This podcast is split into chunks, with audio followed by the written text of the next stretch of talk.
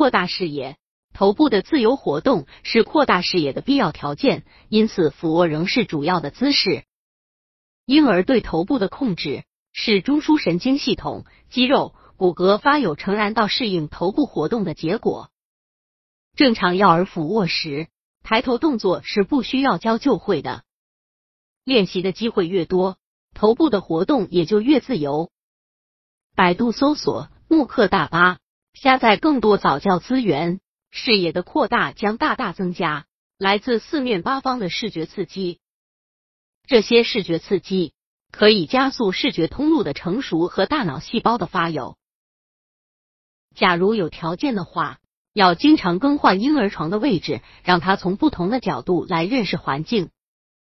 在房内悬挂能摆动的玩具，如颜色鲜艳的气球、吹气娃娃等。若有条件。最好常更换新的玩具，这样可吸引婴儿双眼盯着他。建议邻居、同帅或名友之间可购买不同型符和颜色的玩具，每隔四五天互相交换一次，这样既省钱，又可使娃娃排到更多的能满足他视觉偏爱的玩具、图像等。玩具、图像的位置要常换，最好每周换一到两次。若室内家具颜色，太单调，可用彩色塑料布或其他布罩上。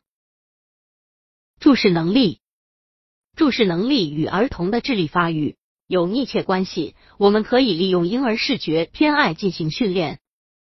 他们爱看的物体成图像，就可以增强他们的注视能力。既然婴儿最爱看人脸，那么家里的人、爸爸妈妈等要尽可能的多逗逗他，跟他面对面的讲话。使他注视大人的脸部表情、说话的口型。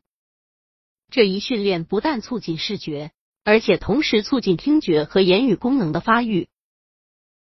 根据耍儿对图案和图像偏爱的特点，可以先把鲜艳泼色的纸剪成粗线条、细线条、方块、三角、圆圈、星星等较简单的填案贴在坡上，然后逐步换上各种复杂的图形和各种画。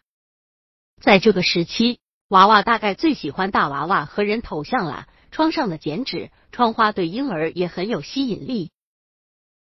带响动的东西和动物也很能吸引婴儿，使他的视听觉都很兴奋。在农村居住的妈妈可以抱着娃娃，让他干干在地上跑着的鸡、鸭、猪、狗等。总之。要因地制宜的千方百计的扩大婴儿的视野，训练婴儿的注视力，加速适当通路的成熟和大脑的发育，从而加强大脑对双眼运动的控制能力。